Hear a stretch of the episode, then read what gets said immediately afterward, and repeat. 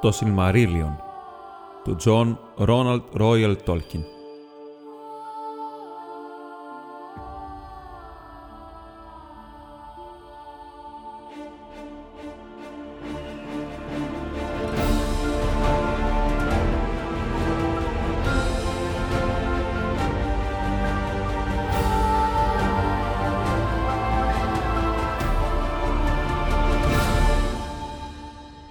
Κεφάλαιο 13. Η επιστροφή των Νόλντορ. Είπαμε ότι ο Φέανορ και η γη του ήρθαν πρώτοι από τους εξόριστους στην Μέση Γη και αποβιβάστηκαν στην ερημιά του Λάμμοθ, της Μεγάλης Ιχούς, τις εξωτερικές ακτές του φιόρ του Ντρένγκιστ. Και μόλις οι Νόλντορ πάτησαν το πόδι τους στην ακτή, οι φωνές τους ανέβηκαν ως τους λόφους και πολλαπλασιάστηκαν, έτσι που μεγάλος θόρυβος σαν από αμέτρητες πανίσχυρες φωνές απλώθηκε σε όλες τις ακτές του βορρά και ο θόρυβος από το κάψιμο των πλοίων στο Λόσκαρ κατέβηκε με τους ανέμους της θάλασσας σαν ταραχή από μεγάλο θυμό και μακριά. Όλοι όσοι άκουσαν εκείνο το θόρυβο γέμισαν δέος. Οι φλόγες λοιπόν εκείνης της πυράς δεν ήταν ορατές μόνο από τον Φιγκόλφιν που ο Φέανορ τον είχε εγκαταλείψει στο Άραμαν, αλλά και από τους Όρκ και τους σκοπούς του Μόργκοθ. Καμιά ιστορία δεν έχει πει τι ένιωσε ο Μόργκοθ μες στην καρδιά του όταν έμαθε τα νέα ότι ο Φέανορ, ο πιο άσπονδος εχθρός του, είχε φέρει ολόκληρο στρατό από την Δύση. Ίσως να μην τον φοβόταν και πολύ, γιατί δεν γνώριζε ακόμη τα σπαθιά των Νόλντορ και γρήγορα φάνηκε ότι σκόπευε να τους πετάξει ξανά στην θάλασσα. Κάτω από τα παγωμένα αστέρια πριν να βγει το φεγγάρι, ο στρατός του Φέανορ ανέβηκε το μακρύ φιόρ του Ντρένγκιστ, που διαπερνούσε τους λόφους της Ιχούς των Έρετ Λόμιν και πέρασε έτσι από τις ακτές στην μεγάλη περιοχή του Χίθλουμ και έφτασαν τέλος στην μακρουλή λίμνη Μίθριμ και στρατοπέδευσαν στην βόρεια παραλία της, την περιοχή που είχε το ίδιο όνομα.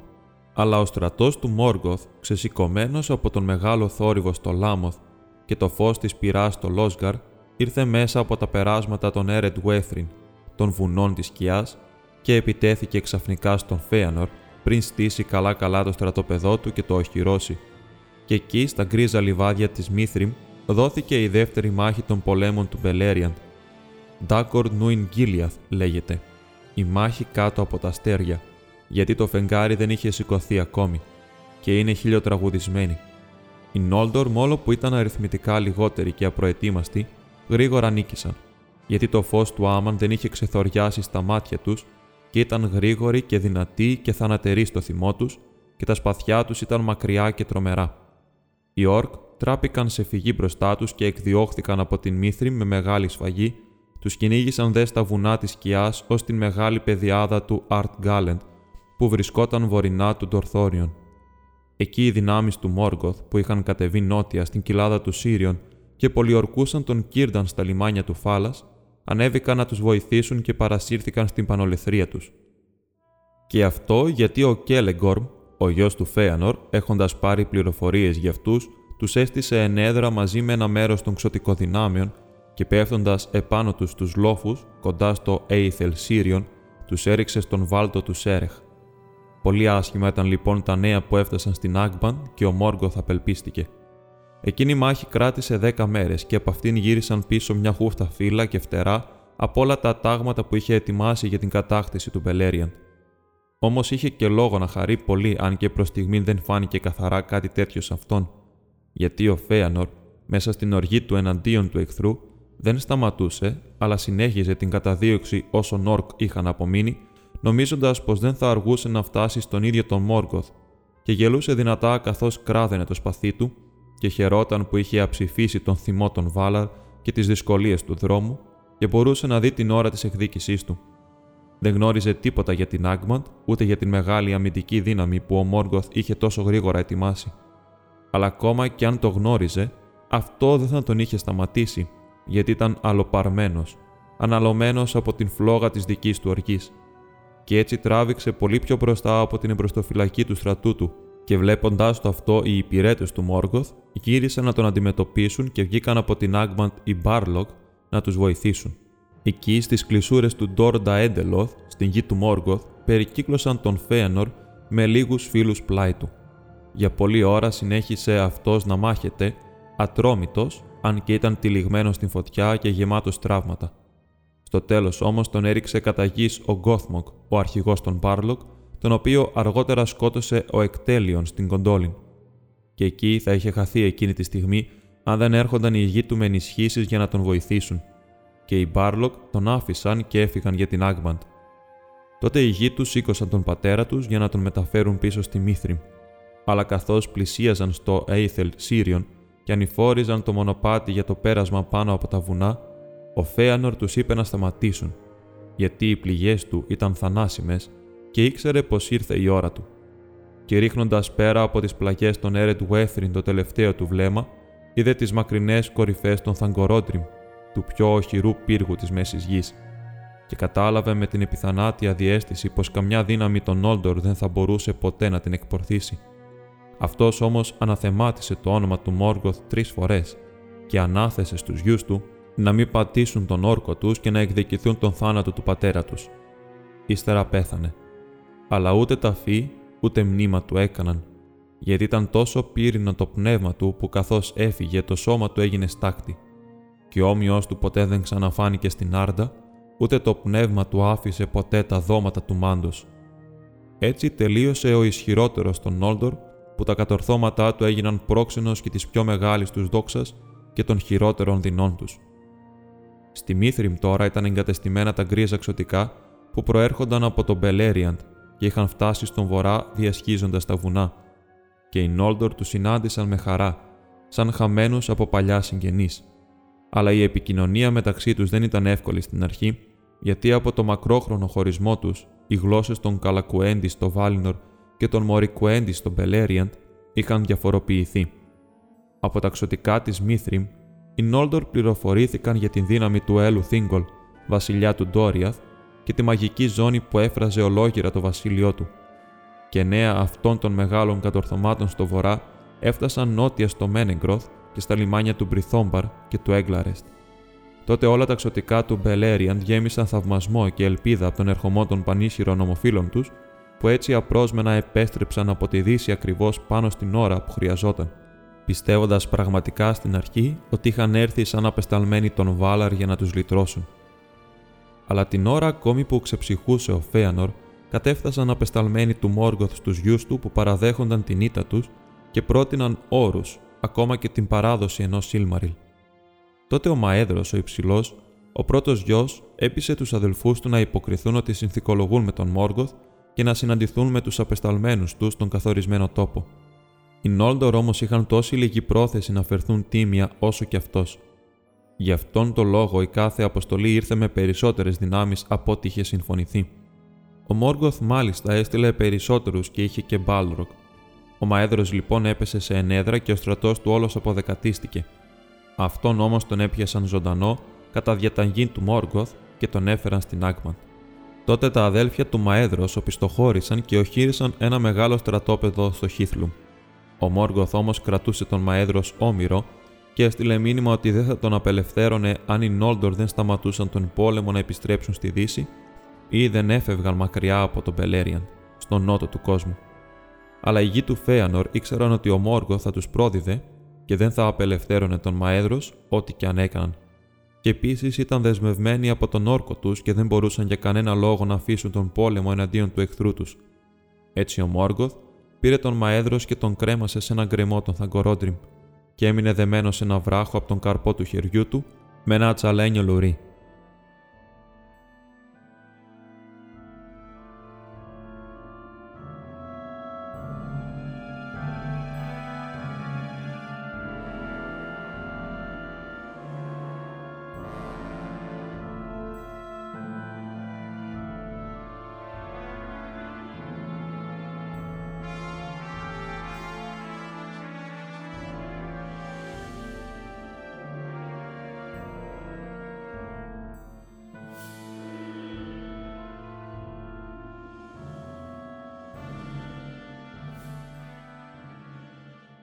Τώρα φήμες έφτασαν στο στρατόπεδο του Χίθλουμ για την πορεία του Φιγκόλφιν και όσων τον ακολούθησαν διασχίζοντας τους πάγους που έτριζαν. Και όλος ο κόσμος τότε θαύμασε τον ερχομό του φεγγαριού. Αλλά την ώρα που ο στρατός του Φιγκόλφιν βάδιζε στην Μίθριμ, ο ήλιος σηκώθηκε πύρινο στην δύση και ο Φιγκόλφιν σήκωσε τα ασημογάλαζα λάβαρά του και σάλπισαν τα βούκινά του και λουλούδια φύτρωσαν κάτω από τα πόδια του καθώς πορευόταν και οι αιώνες των άστρων τελείωσαν. Με την άνοδο του μεγάλου φωτός οι υπηρέτες του Μόργκοθ τράπηκαν σε φυγή και γύρισαν στην Άγμαντ και ο Φιγκόλφιν διέσχισε ανεμπόδιστο στα οχυρά του Ντόρ Νταέντελοθ, ενώ οι εχθροί του κρύβονταν κάτω από την γη. Τότε τα εξωτικά κτύπησαν τις πύλες της Άγμπαν και η πρόκληση από τις άλπιγγές τους έσυσε τους πύργους των Θανγκορόντριμ και ο Μαέδρος τους άκουσε στον τόπο του μαρτυρίου του και φώναξε δυνατά, αλλά η φωνή του χάθηκε αντιχώντας τα βράχια. Ο Φιγκόλφιν όμως, έχοντας διαφορετική ιδιοσυγκρασία από τον Φέανορ και επειδή φοβόταν τις πονηριές του Μόργκοθ, αποσύρθηκε από τον Ντόρ Νταέντελοθ και γύρισε πίσω προς τη Μίθριμ, γιατί είχε πληροφορίες ότι εκεί θα έβρισκε τους γιους του Φέανορ και επιθυμούσε επίσης να έχει την προστασία των βουνών της σκιάς όσο ο λαός του ξεκουραζόταν και ανακτούσε τις δυνάμεις του, γιατί είχε δει την δύναμη της Άγμαντ και δεν πίστευε ότι θα την κυρίευε με τον ήχο των σαλπίγκων μόνο. Όταν λοιπόν έφτασε τέλος στο Χίθλουμ, έκανε τον πρώτο του στρατόπεδο και τόπο διαμονής στις βορεινές ακτές της λίμνης Μίθριμ. Δεν υπήρχε αγάπη για τον οίκο του Φέανορ στις καρδιές εκείνων που ακολούθησαν τον Φιγκόλφιν, γιατί τα βάσανα που υπέφεραν όσοι διέσχισαν τον πάγο ήταν πολύ μεγάλα και ο Φιγκόλφιν θεωρούσε τους γιους συνεργούς του πατέρα τους. Τότε υπήρξε κίνδυνο σύγκρουσης ανάμεσα στους στρατούς, αλλά παρόλες τις μεγάλες τους απώλειες στον δρόμο, ο λαός του Φιγκόλφιν και του Φίντρον, γιου του Φινάρφιν, εξακολουθούσε να είναι περισσότερος από αυτούς που ακολούθησαν τον Φέανορ. Και αυτοί τώρα υποχώρησαν μπροστά τους και μετέφεραν τον τόπο της διαμονής τους στη νότια παραλία, και ανάμεσά τους βρισκόταν η λίμνη. Στην πραγματικότητα, πολλοί από το λαό του Φέανορ είχαν μετανιώσει για τον εμπρισμό στο Λόσκαρ και είχαν μείνει κατάπληκτοι από την γεωνεότητα που είχε φέρει τους φίλους που είχαν εγκαταλείψει πάνω από τους πάγους του Βορρά και θα τους είχαν καλοδεχτεί αν δεν τολμούσαν αποτροπή. Έτσι, εξαιτίας της κατάρας που τους βάραινε, οι Νόλντορ δεν κατάφεραν τίποτε για όσον καιρό ο Μόργκοθ δίσταζε και ο τρόμος από το φως ήταν πρόσφατος και μεγάλος πάνω στους Ορκ. Ο Μόργκοθ όμως άφησε κατά μέρος τους συλλογισμούς και βλέποντας τον χωρισμό των εχθρών του, γέλασε. Στα λαγούμια της Άγμαν δημιουργούσε τεράστιους καπνούς και αναθυμιάσεις που ξεπέρασαν τις βρωμερές κορυφές των σιδερένιων βουνών και ήταν ορατά ως πέρας στη Μίθριμ, λεκιάζοντας τη λαμπερή ατμόσφαιρα των πρώτων πρωινών του κόσμου. Ένας άνεμος σηκώθηκε από την Ανατολή και τους έφερε στο Χίθλουμ, σκοτεινιάζοντας τον καινούριο ήλιο, και έπεσαν και τυλίχτηκαν στα χωράφια και τα κυλώματα και απλώθηκαν πάνω στα νερά της Μίθριμ, θλιβερά και δηλητηριώδη. Τότε ο Φίγκον, ο γενναίος, ο γιος του Φιγκόλφιν, αποφάσισε να υπουλώσει την έχθρα που χώριζε τους Νόλντορ πριν ετοιμαστεί ο εχθρός τους για πόλεμο, γιατί η γη στις βόρειες περιοχές έτρεμε από τις βροντές των υπόγειων σιδηρουργείων του Μόργκοθ. Πολύ πριν στην μακαριότητα του Βάλινορ, πριν λύσουν τις αλυσίδες του Μέλκορ ή τους χωρίσουν ψέματα, ο Φίγκον ήταν στενός φίλος του Μαέδρος. Και μόνο που δεν ήξερε ακόμη ότι ο Μαέδρος δεν τον είχε ξεχάσει τότε που πυρπόλησαν τα καράβια, η σκέψη της αρχαίας φιλίας τους του έκαιγε την καρδιά. Γι' αυτό αποτόλμησε κάτι που δίκαια είναι εξακουστό ανάμεσα στα κατορθώματα των πριγκίπων των Νόλντορ. Μονάχος και χωρίς να συμβουλευτεί κανέναν, ξεκίνησε να ψάξει τον Μαέδρος και έχοντας βοηθό το σκοτάδι που είχε φτιάξει ο Μόργκοθ, έφτασε απαρατήρητος στο λιμέρι των εχθρών του. Σκαρφάλωσε ψηλά πάνω στις πλαγιές του Θανγκορόντριμ και κοίταξε απελπισμένος την ερήμωση της γης, αλλά δεν μπορούσε να βρει ούτε πέρασμα ούτε σχισμή από την οποία να μπορούσε να εισδύσει στο φρούριο του Μόργκοθ. Τότε, εψηφώντας τους Ορκ, που εξακολουθούσαν να είναι μαζεμένοι από φόβο στις σκοτεινές στοές κάτω από τη γη, έβγαλε την άρπα του και τραγούδισε ένα τραγούδι του Βάλινορ που είχαν συνθέσει παλιά οι Νόλντορ πριν γεννηθεί η διχόνοια ανάμεσα στους γιους του Φίνγουε. Και η φωνή του αντίχησε στα πένθυμα κυλώματα που ποτέ πριν δεν είχαν ακούσει τίποτα άλλο εκτός από τις κραυγές φόβου και θρήνου. Έτσι βρήκε ο Φίγκον αυτό που ζητούσε, γιατί ξαφνικά από ψηλά, μακρινά και ξέθωρα, κάποιος πήρε το τραγούδι του και μια φωνή απαντώντας τον φώναξε. Ήταν ο Μαέδρος που τραγουδούσε μέσα στο μαρτύριό του. Αλλά όταν ο Φίγκον έφτασε ως τα ριζά του κρεμού που κρεμόταν ο συγγενής του, δεν μπορούσε να ανέβει πιο πάνω, και έκλαψε όταν είδε την σκληρή εφεύρεση του Μόργκοθ. Ο Μαέδρος λοιπόν, επειδή βασανιζόταν χωρίς ελπίδα, παρακάλεσε τον Φίγκο να τον ασαϊτέψει με το τόξο του, και ο Φίγκον έβαλε ένα βέλος και τέντωσε το τόξο του, και μην ελπίζοντας τίποτε καλύτερο φώναξες στον Μάνουε λέγοντας «Ω βασιλιά, εσύ που αγαπάς όλα τα πουλιά, οδήγησε τώρα τούτην τη φτερωτή σαΐτα και δείξε λίγη λύπηση για τους Νόλντορ στην χρία τους». Η προσευχή του εισακούστηκε αμέσως, γιατί ο Μάνουε που αγαπά όλα τα πουλιά που του φέρνουν πάνω στο τανίκο έτυλ τα νέα της Μέσης Γης, είχε στείλει τους αετούς και τους είχε δώσει εντολή να εγκατασταθούν στους γκρεμούς του βορρά και να παρακολουθούν τον Μόργκοθ, γιατί ο Μάνουε εξακολουθούσε να λυπάται τα εξορισμένα ξωτικά. Και οι αετοί έφερναν νέα από τα περισσότερα που συνέβαιναν εκείνες τις μέρες στα λυπημένα αυτιά του Μάνουε. Λοιπόν, την ώρα που ο Φίγκον τέντωνε το τόξο του, κατέβηκε από ψηλά πετώντας τον αέρα ο Θορόντορ, ο βασιλιάς των αετών, ο πιο μεγάλος από όλα τα πουλιά που υπήρξαν ποτέ, που τα απλωμένα φτερά του έφταναν 30 οργιές και σταματώντας το χέρι του Φίγκον, τον σήκωσε και τον ανέβασε στο σημείο του βράχου από όπου κρεμόταν ο Μαέδρος. Ο Φίγκον δεν μπορούσε να λύσει τα δεσμά της κόλασης από τον καρπό του, ούτε να τα κόψει, ούτε να τα βγάλει από τον βράχο. Πάλι λοιπόν μέσα στον πόνο του ο Μαέδρος τον παρακάλεσε να τον σκοτώσει. Ο Φίγκον όμως του έκοψε το χέρι πάνω από τον καρπό και ο Θορόντορ τους πήγε πίσω στη Μίθριμ. Εκεί με τον καιρό ο Μαέδρος θεραπεύτηκε, γιατί η φωτιά της ζωής έκαιγε μέσα του και η δύναμή του προερχόταν από τον αρχαίο κόσμο και την διέθεταν εκείνοι που είχαν ανατραφεί στο Βάλινορ.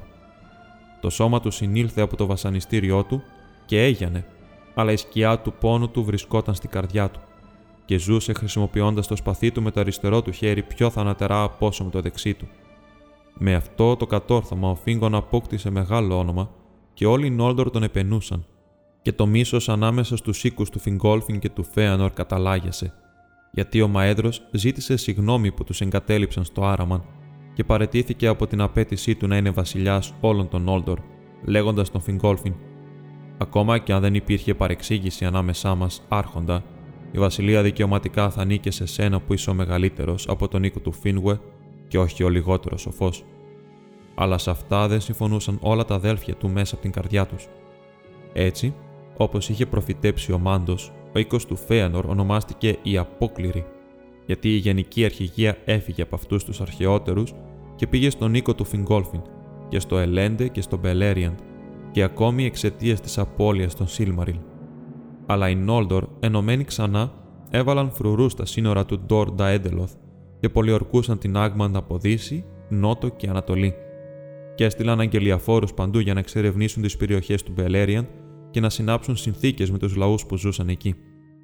Ο βασιλιάς Τίνγκολ τώρα δεν υποδέχτηκε με την καρδιά του τον ερχομό τόσων ισχυρών πριγκίπων από τη Δύση με κατακτητικές διαθέσεις, και δεν άνοιξε το βασίλειό του ούτε απομάκρυνε τη μαγική ζώνη που το περικύκλωνε, γιατί, σοφός με τη σοφία της Μέλιαν, δεν είχε καθόλου εμπιστοσύνη ότι θα κρατούσε ο περιορισμός του Μόργκοθ. Μόνος από τους πρίγκιπες των Νόλντορ ανέχτηκε να περάσουν τα όρια του Ντόριαθ, αυτοί που ανήκαν στον οίκο του Φινάρφιν, γιατί αυτοί μπορούσαν να ισχυριστούν στενή συγγένεια με τον ίδιο τον βασιλέα Θίνγκολ, αφού μητέρα τους ήταν η Εάργουεν του Αλκουαλόντε, η κόρη του Όλγουε. Ο Άγκροντ, ο γιος του Φινάρφιν, ήταν ο πρώτος από τους εξόριστους που ήρθε στο Μένεγκροθ ως αγγελιαφόρος του αδελφού του Φίνροντ και είχε μακριά συζήτηση με τον βασιλιά και του διηγήθηκε τα κατορθώματα των Νόλντορ στον βορρά, τον αριθμό τους και την διάταξη των δυνάμεών τους. Αλλά επειδή ήταν αληθινός και με σοφή καρδιά και νομίζοντας ότι όλες οι λύπες είχαν συγχωρεθεί, δεν είπε λέξη για την αδελφοκτονία ούτε για τον τρόπο που έγινε η εξορία των Νόλντορ και τον όρκο του Φέανορ. Ο βασιλιάς Τίνγκολ άκουσε με προσοχή τα λόγια του Άγκροντ και πριν φύγει του είπε «Αυτά να πεις εκ μέρους μου σε εκείνους που σε έστειλαν.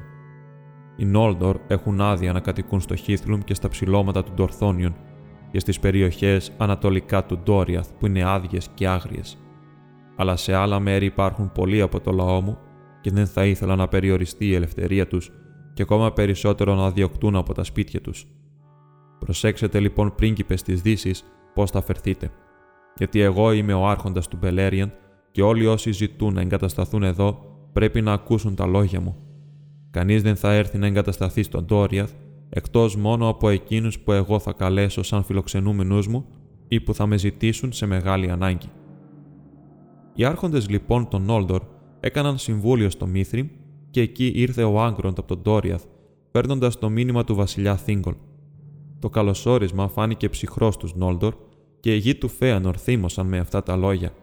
Αλλά ο Μαέδρος γέλασε και είπε: «Βασιλιάς είναι αυτός που διαφεντεύει τα δικά του, αλλιώς ο τίτλος του είναι μάταιος.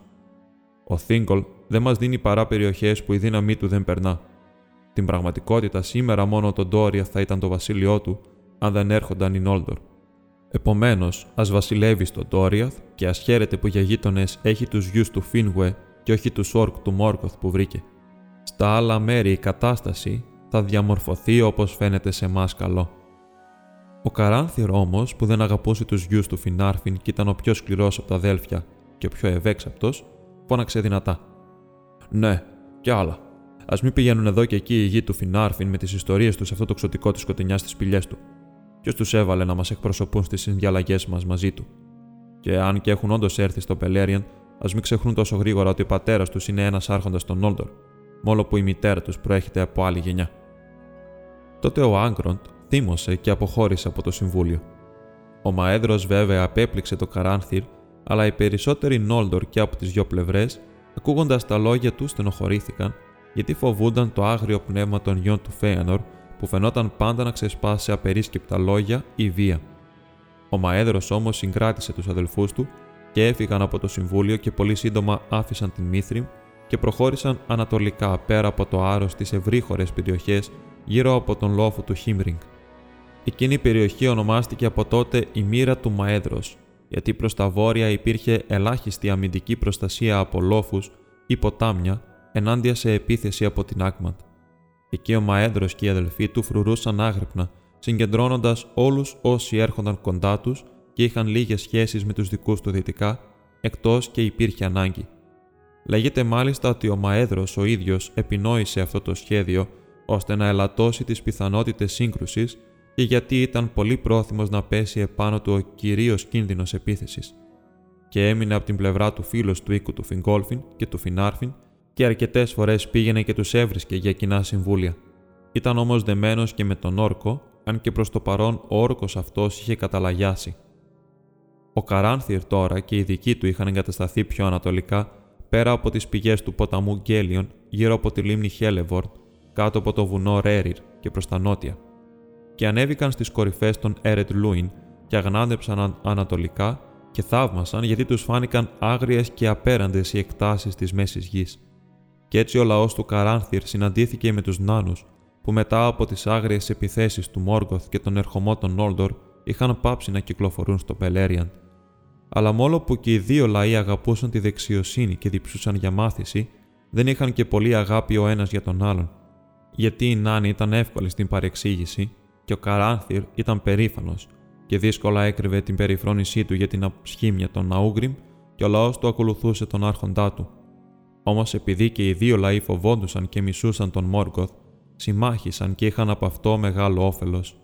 Γιατί οι Ναούγκριμ έμαθαν πολλά μυστικά της τέχνης τους εκείνες τις μέρες, έτσι ώστε οι μεταλλουργοί και οι κτίστες του Νόγκροντ και του Μπέλεγκοστ έγιναν ξακουστοί ανάμεσα στους όμοιούς τους, και όταν οι Νάνοι άρχισαν πάλι να ταξιδεύουν στον Μπελέριαντ, όλη η διακίνηση των ορυχείων των Νάνων περνούσε πρώτα μέσα από τα χέρια του Καράνθυρ και απόκτησε έτσι πολλά πλούτη.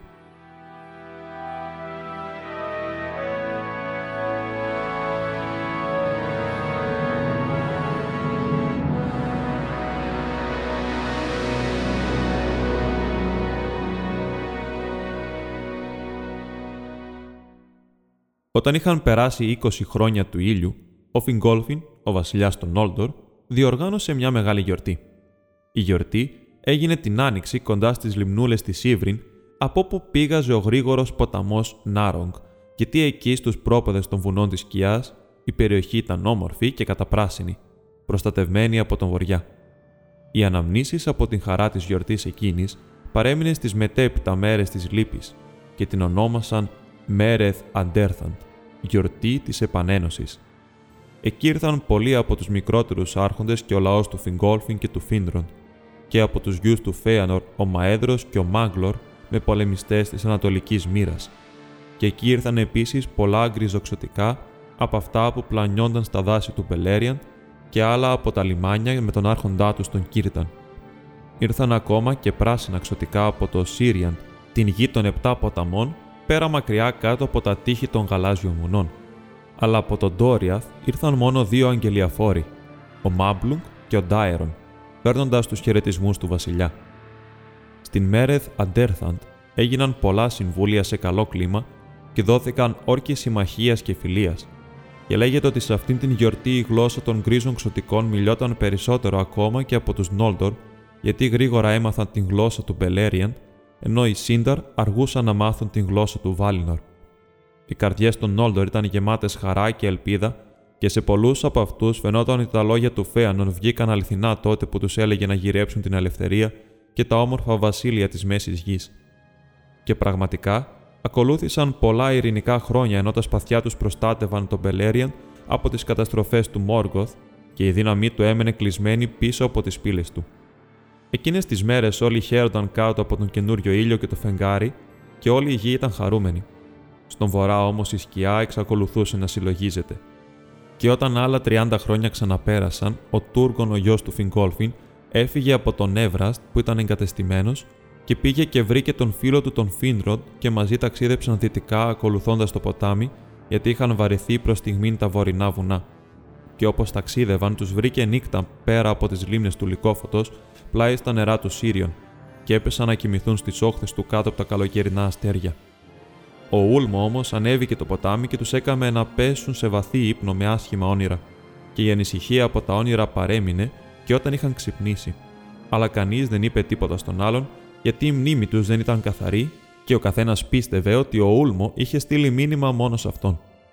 Αλλά η ανησυχία δεν τους άφηνε από τότε ούτε η αμφιβολία για το τι θα συνέβαινε στο μέλλον και πλανιόντουσαν συχνά μόνοι σε απάτητες περιοχές, αναζητώντας ισχυρούς κρυμμένους τόπους, γιατί ο καθένας τους νόμιζε ότι είχε λάβει εντολή να προετοιμαστεί για την κακή τη μέρα και να βρει κάποιο κρυσφύγετο μη τυχόν ο Μόργκοθ εξορμήσει απροειδοποιητά από την Άγμπαν και κατατροπώσει τα στρατεύματα του Βορρά. Κάποτε λοιπόν ο Φίνροντ και η αδελφή του η Γκαλάντριελ ήταν φιλοξενούμενοι του Θίγκολ του συγγενή του στον Ντόριαθ. Ο Φίνροντ τότε είχε θαυμάσει τη δύναμη και το μεγαλείο του Μένεγκροθ, τα θησαυροφυλάκια του και τις αποθήκες των όπλων και τους κολονάτους πέτρινους τοίχους του. Και επιθυμία κυρίευε την καρδιά του να φτιάξει μεγάλα δώματα πίσω από άγρυπνα φρουρούμενες πύλες σε κάποιο βαθύ και κρυφό μέρος κάτω από τους λόφους. Κι έτσι άνοιξε την καρδιά του στον Θίγκολ, λέγοντάς του τα όνειρά του. Και ο Θίγκολ του είπε για ένα βαθύ φαράγγι στο ποταμό Νάρογκ και τις πηλιές κάτω από το Χάι Φάροθ, στην απόκρημνη δυτική όχθη του. Και όταν έφυγε, του έδωσε οδηγούς για να τον οδηγήσουν σε εκείνο το μέρος που λίγοι το ήξεραν ακόμη. Έτσι ο Φίνροντ πήγε στα σπήλαια του Νάρογκ και άρχισε εκεί να φτιάχνει βαθιά δώματα και επλοαποθήκες, παρόμοια με τα δώματα του Μένεγκροθ, και εκείνο το χειρό ονομάστηκε Άργοθροντ. Σε εκείνο το έργο του ο Φίνροντ είχε την βοήθεια των άνων των γαλάζιων βουνών που αμύφθηκαν καλά, γιατί ο Φίνροντ είχε φέρει από το Τύριον περισσότερους θησαυρούς από οποιονδήποτε άλλον πρίγκιπα των Νόλντορ. Και εκείνη την εποχή κατασκευάστηκε για αυτόν τον Αογκλαμύρ, το περιδέριο των άνων, το πιο ξακουστό από τα έργα τους στις παλιές μέρες. Ήταν ένα χρυσό περιδέραιο δεμένο με αμέτρητα πετράδια από το Βάλινορ, αλλά είχε μια δύναμη μέσα του ώστε όποιος το φορούσε να κουμπάει ανάλαφρα επάνω του σαν πλεξούδα απολινάρι και σ' όποιον λαιμό κι αν βρισκόταν, τον τύλιγε πάντα με χάρη και ομορφιά. Εκεί στην Άργοθροντ ο Φίνροντ εγκαταστάθηκε μαζί με πολλούς από το λαό του και ονομάστηκε στη γλώσσα των Άνων Φέλαγκουντ, ο λαξευτής των σπηλαίων, και από τότε έως το τέλος του είχε εκείνο το όνομα. Αλλά ο Φίνροντ Φέλαγκουντ δεν ήταν ο πρώτος που εγκαταστάθηκε σε σπήλαια στις όχθες του ποταμού Νάρογκ. Η αδελφή του, η Γκαλάντριελ, δεν τον ακολούθησε στην Άργοθροντ, γιατί στον Ντόριαθ ζούσε ο Κέλεμπορτ, συγγενής του Θίγκολ, και ανάμεσά τους αναπτύχθηκε μεγάλη αγάπη. Γι' αυτό παρέμεινε στο κρυμμένο βασίλειο και ζούσε μαζί με την Μέλιαν και από αυτήν έμαθε πολλά και σοφά γύρω από την Μέση Γη. Ο Τούργων όμως θυμήθηκε την πόλη πάνω στο λόφο, το ωραίο Τύριον με τον πύργο του και το δέντρο του, και δεν βρήκε αυτό που γύρευε. Αλλά επέστρεψε στον Εύραστ και ζούσε ειρηνικά στο Βινιάμαρ, στις ακτές της θάλασσας. Και την επόμενη χρονιά ο ίδιος ο Ούλμο παρουσιάστηκε μπροστά του και του είπε να ξεκινήσει πάλι μόνος του και να πάει στην κοιλάδα του Σύριον. Και ο Τούργων ξεκίνησε και με την καθοδήγηση του Ούλμο ανακάλυψε την κρυμμένη κοιλάδα του Τουμλάντεν στα κυκλωτικά βουνά, που στη μέση τους ορθωνόταν ένας πέτρινος λόφος. Γι' αυτόν δεν μίλησε σε κανέναν ακόμη, αλλά ξαναγύρισε για άλλη μια φορά στον Εύραστ και εκεί, στα μυστικά του συμβούλια, άρχισε να επινοεί το σχέδιο μιας πόλης παρόμοιας με το Τύριον πάνω στον Τούνα, κάτι που επιθυμούσε η καρδιά του στην εξορία.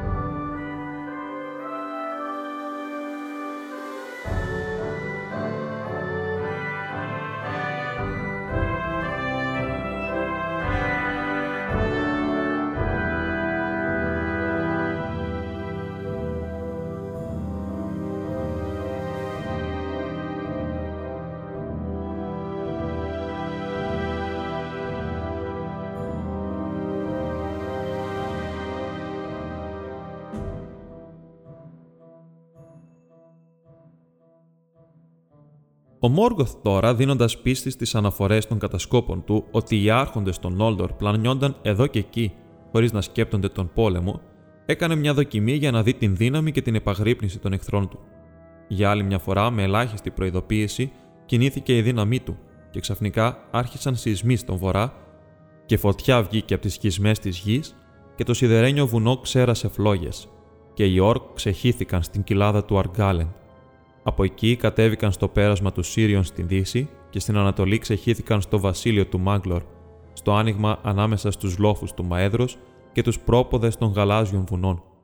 Αλλά ο Φιγκόλφιν και ο Μαέδρος δεν κοιμόντουσαν, και ενώ όλοι αναζητούσαν τις σκόρπιες ομάδες των Ορκ που ξέπεφταν στον Μπελέριαντ και έκαναν μεγάλο κακό, αυτοί έπεσαν πάνω στο κυρίως σώμα του στρατού και από τις δύο πλευρές εκεί που έκανε επίθεση στον Ντορθόριον και κατατρόπωσαν τους υπηρέτες του Μόργκοθ και τους καταδίωξαν στο Αργκάλεν και τους εξολόθρευσαν εντελώς μέχρι τον τελευταίο και πιο μικρό, φτάνοντας ως τις πύλες της Άκμαντ. Αυτή είναι η τρίτη μεγάλη μάχη στους πολέμους του Μπελέριαν και ονομάστηκε Ντάγκορ Άγκλαρεμπ, η ένδοξη μάχη. Ήταν νίκη, ήταν όμως και μια προειδοποίηση, και οι πρίγκιπες την έλαβαν υπόψη τους και έντυναν την πολιορκία τους και την ενίσχυσαν και έβαλαν σε τάξη τις κοπιές τους, οργανώνοντας την πολιορκία της Άκμαντ, που κράτησε σχεδόν 400 χρόνια του ήλιου. Για πολύ καιρό μετά την Ντάγκορ Άγκλαρεμπ, κανένας υπηρέτης του Μόργκοθ δεν τολμούσε να ξεμητήσει από τις πύλες του, γιατί έτρεμαν τους άρχοντες των Νόλντορ. Και ο Φιγκόλφιν υπερηφανευόταν ότι ο Μόργκοθ ποτέ ξανά δεν θα έσπαζε την πολιορκία των Έλνταρ, ούτε θα τους έπιανε στον ύπνο παρά μόνο με προδοσία. Όμως οι Νόλντορ δεν μπορούσαν να κυριέψουν την Άκμαντ, ούτε μπορούσαν να πάρουν πίσω τα Σίλμαριλ. Και ο πόλεμος ποτέ δεν σταμάτησε εντελώς σε όλη την διάρκεια της πολιορκίας, γιατί ο Μόργκοθ επινοούσε καινούρια τεχνάσματα και κάθε τόσο έβαζε σε δοκιμασία τους εχθρούς του. Ούτε ήταν δυνατό ποτέ το λιμέρι του Μόργκοθ να περικυκλωθεί τελείως, γιατί τα σιδερένια βουνά που από τα κυκλικά τείχη τους ξεπετάγονταν οι πύργοι των Θανγκορόντριμ την υπεράσπιζαν και από τις δύο πλευρές και ήταν απροσπέλαστα για τους Νόλντορ επειδή ήταν γεμάτα χιόνι και πάγο. Έτσι, στα νότα του και προς βορράν ο Μόργκοθ δεν είχε αντιπάλους, και από εκείνη τη μεριά έβγαιναν κατά καιρούς οι κατάσκοποί του και από πλάγιους δρόμους έμπαιναν στο Μπελέριαντ. Και επειδή πάνω απ' όλα επιθυμούσε να σπείρει φόβο και διχόνοια ανάμεσα στους Έλνταρ, διέταξε τους Ορκ να πιάνουν ζωντανούς όσους μπορούσαν και να τους φέρνουν δεμένους στην Άκμαντ, και μερικούς τόσο τους φόβιζε η ματιά του που δεν χρειάζονταν πια αλυσίδες, αλλά ζούσαν πάντοτε με το φόβο του, εκτελώντας το θέλημά του όπου και αν βρίσκονταν. Με αυτόν τον τρόπο ο Μόργκοθ έμαθε πολλά από όσα είχαν συμβεί μετά την επανάσταση του Φέανορ και ήταν πανευτυχής γιατί διέκρινε εκεί τον σπόρο για πολλές διαφωνίες ανάμεσα στους εχθρούς του. 100 περίπου χρόνια μετά από την Ντάγκορ Άγκλαρεμπ, ο Μόργκοθ προσπάθησε να πιάσει τον Φιγκόλφιν στον ύπνο, επειδή ήξερε για την επαγρύπνηση του Μαέδρος, και έστειλε στρατό στο Λευκό Βορρά που έστριψε δυτικά και ύστερα νότια, και κατέβηκε στις ακτές του φιόρ του Ντρένγκιστ, από τον δρόμο που είχε ακολουθήσει ο Φιγκόλφιν από τον πάγο που έτριζε. Έτσι θα έμπαιναν στην περιοχή του Χίθλουμ από τα δυτικά. Τους κατασκόπευσαν όμως εγκαίρως και ο Φίγκον έπεσε πάνω τους στους λόφους, στην κορυφή των φιόρδ, και πέταξαν τους περισσότερους Ορκ στην θάλασσα. Αυτό δεν θεωρήθηκε μεγάλη μάχη, γιατί οι Ορκ δεν ήταν πολυάριθμοι, και μόνο ένα μέρος από τον κόσμο του Χίθλουμ πολέμησε εκεί. Αλλά μετά από αυτό επικράτησε ειρήνη για πολλά χρόνια και δεν έγινε άλλη ανοιχτή επίθεση από την Άγμπαν, γιατί ο Μόργκοθ κατάλαβε τώρα πως οι Ορκ χωρίς βοήθεια δεν μπορούσαν να αντιμετωπίσουν τους Νόλντορ και γύρευε στην καρδιά του καινούργιες ιδέες. Ξανά, μετά από 100 χρόνια, ο Γκλάουρουγκ, ο πρώτος από τους Ουρουλόκι, τους δουράκους της φωτιάς του Βορρά, ξεπετάχτηκε νύκτα από τις πύλες της Άγμπαν. Ήταν ακόμη νέος και δεν είχε ολοκληρωθεί ούτε κατά το ίμιση η ανάπτυξή του ακόμα, γιατί πολύχρονη και αργή είναι η ζωή των δράκων. Αλλά τα εξωτικά το έβαλαν στα πόδια μπροστά του και γεμάτα τρόμο κατέφηκαν στα Ερετ Γουέθριν και στον Ντορθόριον. Και αυτός μόλυνε τους αγρούς του Αργκάλεν. Τότε ο Φίγκον, ο πρίγκιπας του Χίθλουμ, εξεστράτευσε εναντίον του με έφυπους τοξότες και τον περικύκλωσαν σχηματίζοντας κλειό από γρήγορους καβαλάριδες. Και ο Γκλάουρουγκ δεν άντεξε τα βέλη τους, γιατί η δική του πανοπλία δεν ήταν ακόμη ολοκληρωμένη και οπισθοχώρησε στην Άγμπαν και δεν βγήκε ξανά για πολλά χρόνια. Ο Φίγκον επενέθηκε πολύ και οι Νόλντορ γιόρτασαν, γιατί ελάχιστοι μπόρεσαν να προβλέψουν την πραγματική σημασία και απειλή αυτού του νέου γεγονότος. Ο Μόργκοθ όμως ήταν πολύ δυσαρεστημένος που ο Γκλάουρουγκ είχε αποκαλυφθεί τόσο πρόωρα και μετά την ήττα του έγινε η μακρόχρονη ειρήνη για περίπου 200 χρόνια. Και όλον αυτόν τον καιρό δεν υπήρχαν αψημαχίες στα σύνορα και όλο το Μπελέριαντ άκμασε και πλούτησε. Πίσω από τη φρουρά του στρατού τους στον βορρά οι Νόλντορ έκτεσαν τα σπίτια και τους πύργους τους και έφτιαξαν πολλά όμορφα πράγματα εκείνες τις μέρες και ποίηματα και ιστορικά βιβλία και βιβλία με σοφία. Σε πολλά μέρη της περιοχής οι Νόλντορ και οι Σίνταρ αφομοιώθηκαν και μιλούσαν την ίδια γλώσσα, αν και έμεινε ανάμεσά τους μια διαφορά. Οι Νόλντορ είχαν μεγαλύτερη δύναμη στο σώμα και στο πνεύμα και ήταν οι ισχυρότεροι πολεμιστές και σοφοί, που έκτιζαν με πέτρα και αγαπούσαν τις λοφοπλαγιές και τους ανοιχτούς τόπους. Οι Σίνταρ όμως είχαν ωραιότερες φωνές και ήταν πιο δεξιοτέχνες στη μουσική, αν εξαιρέσουμε τον Μάιγκλορ, τον γιο του Φέανορ, και αγαπούσαν τα δάση και τις όχθες των ποταμών, και μερικά από τα γκρίζα εξωτικά εξακολουθούσαν να πλανιούνται παντού χωρίς μόνιμη κατοικία και τραγουδούσαν περιπλανόμενα εδώ και εκεί.